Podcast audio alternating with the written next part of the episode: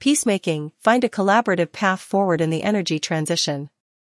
Pilar Thomas, Pascua Yaqui tribe, among the many achievements in her career, has coordinated federal agency policies and efforts in tribal energy development, worked in the U.S. Departments of Justice, DOJ and Energy, DOE, and served as the Deputy Solicitor of Indian Affairs for the Department of the Interior, DOI.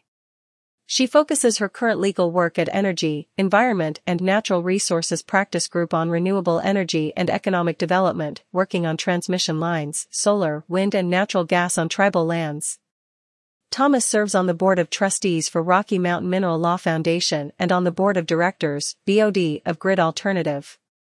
Hilary Tompkins, Navajo Nation, works on both conventional and renewable energy resources and her successes stretch from supporting the first renewable projects on public lands to legal reforms after Deepwater Horizon. She is the former solicitor for the DOI, the agency responsible for the management of public lands, and served as the trustee for Native American tribes. She currently is a partner at Hogan Lovells Law Firm and serves as the first Native American on the Board of Trustees for Dartmouth College and on the BOD of the Environmental Law Institute, ELI. The BOD of both the nonprofit organizations that Thomas and Tompkins support are diverse and work on leadership opportunities for minorities and women. Both organizations also help facilitate the energy transition on tribal lands. Grid Alternatives Grid works to make renewable energy technology and job training accessible to underserved communities across the nation. As a board member, Thomas supports all aspects of the organization along with its tribal program across California, South Dakota, and Navajo lands. Grid envisions EV infrastructure, rooftop solar, and a certain percentage of President Biden's infrastructure plan to be spent in low income areas.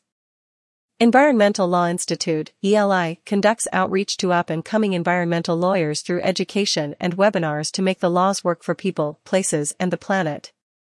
ELI's climate and energy program addresses the threat of climate change and the opportunities of new energy sources.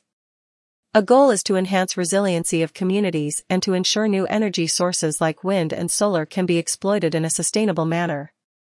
Thomas and Tompkins agree that getting on a board is dependent on relationships.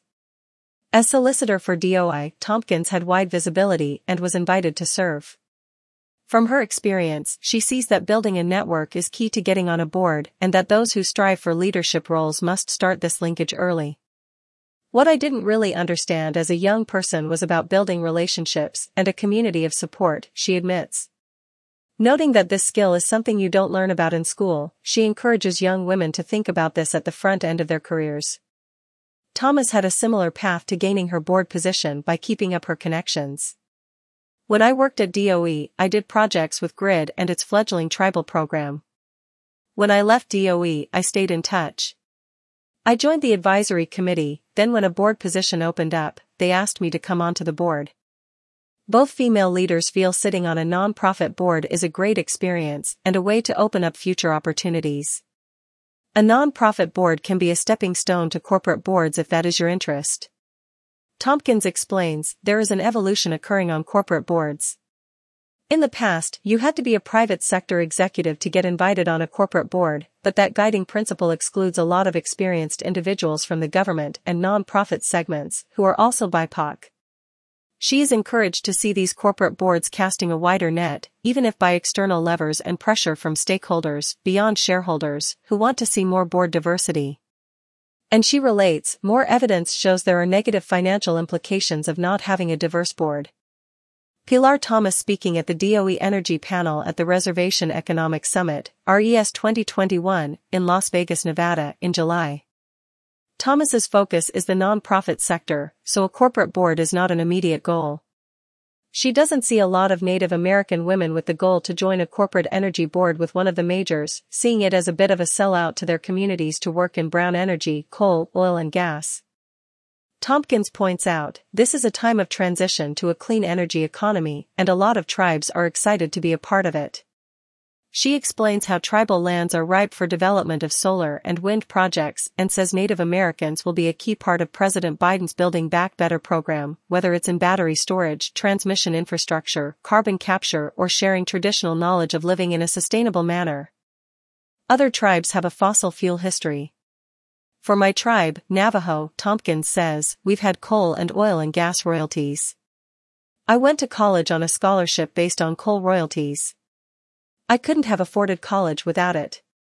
Thomas voices that some tribes are tepid about getting involved in the energy transition. What do we do for oil and gas workers and communities who depend on revenue and taxes from the oil and gas industry? I help guide my clients through this to take advantage of their land and infrastructure being built to become part of the clean energy economy. Tompkins adds that we need to listen to tribal leaders on how to make the energy transition and still ensure people have jobs and income.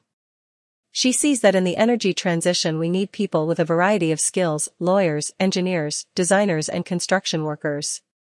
We need an alternative economy along with alternative energy.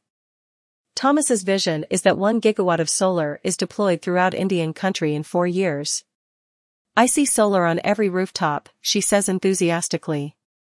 She envisions tribes involved in every part of the clean energy business, from manufacturing to assembly to design to project development, participating in this industry and not being left behind. That can happen with land, resources, access to the grid and new transmission lines. We need more Native American women as leaders in the energy transition and Tompkins and Thomas offer wise words to younger women on how to get there. Tompkins asserts, go to college, get education and strive for leadership positions. And when you get one, get support from a coach, colleagues for your gaps.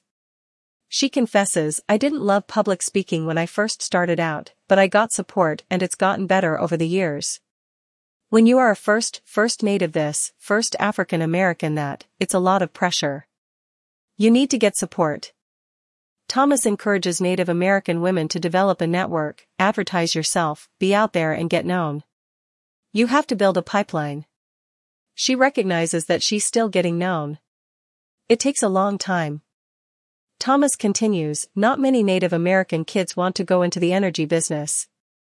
Most want to go back and work for their tribe and they want to make a difference right out of the gate. She sees energy as a booming area and encourages them to explore it. She notes that the energy transition will take a while, so young people must have patience. You need to stick to it. It takes some gray hair, it's not a cataclysmic change. Nobody's perfect out of the gate, Tompkins concedes. I learned on the job, built resiliency and toughness that is part of what you need to continue and persevere. And when you achieve that first board position, Tompkins advises, first, you need to really understand the organization you are representing. You also need to understand the perspectives of other board members and find synergies. You don't want to go in and declare edicts your first day. She explains, as a board member, you bring a piece of the pie, but not the whole pie. There's a lot of pie making that goes on when you're on a board. The goal is not to burn the pie. Native American women have much to offer the energy transition. Tompkins eloquently defines this statement Native women bring a traditional knowledge of how to live sustainably in balance with Mother Earth. They bring unique skills in building consensus and thinking about future generations. They have experience working on complex, intergenerational issues, but with an eye towards reconciliation and healing. She explains that a lot of tribal traditions are about how to solve disputes, the Navajos call it peacemaking. And she concludes, there needs to be some peacemaking on these energy transition issues to find a collaborative path forward. We are in for an interesting ride. Thomas proclaims. Native people have a huge opportunity in the energy transition. Headline photo, former Deputy Solicitor of Indian Affairs for the Department of the Interior, DOI, Hilary Tompkins. Photo courtesy of Department of Justice, justice.gov.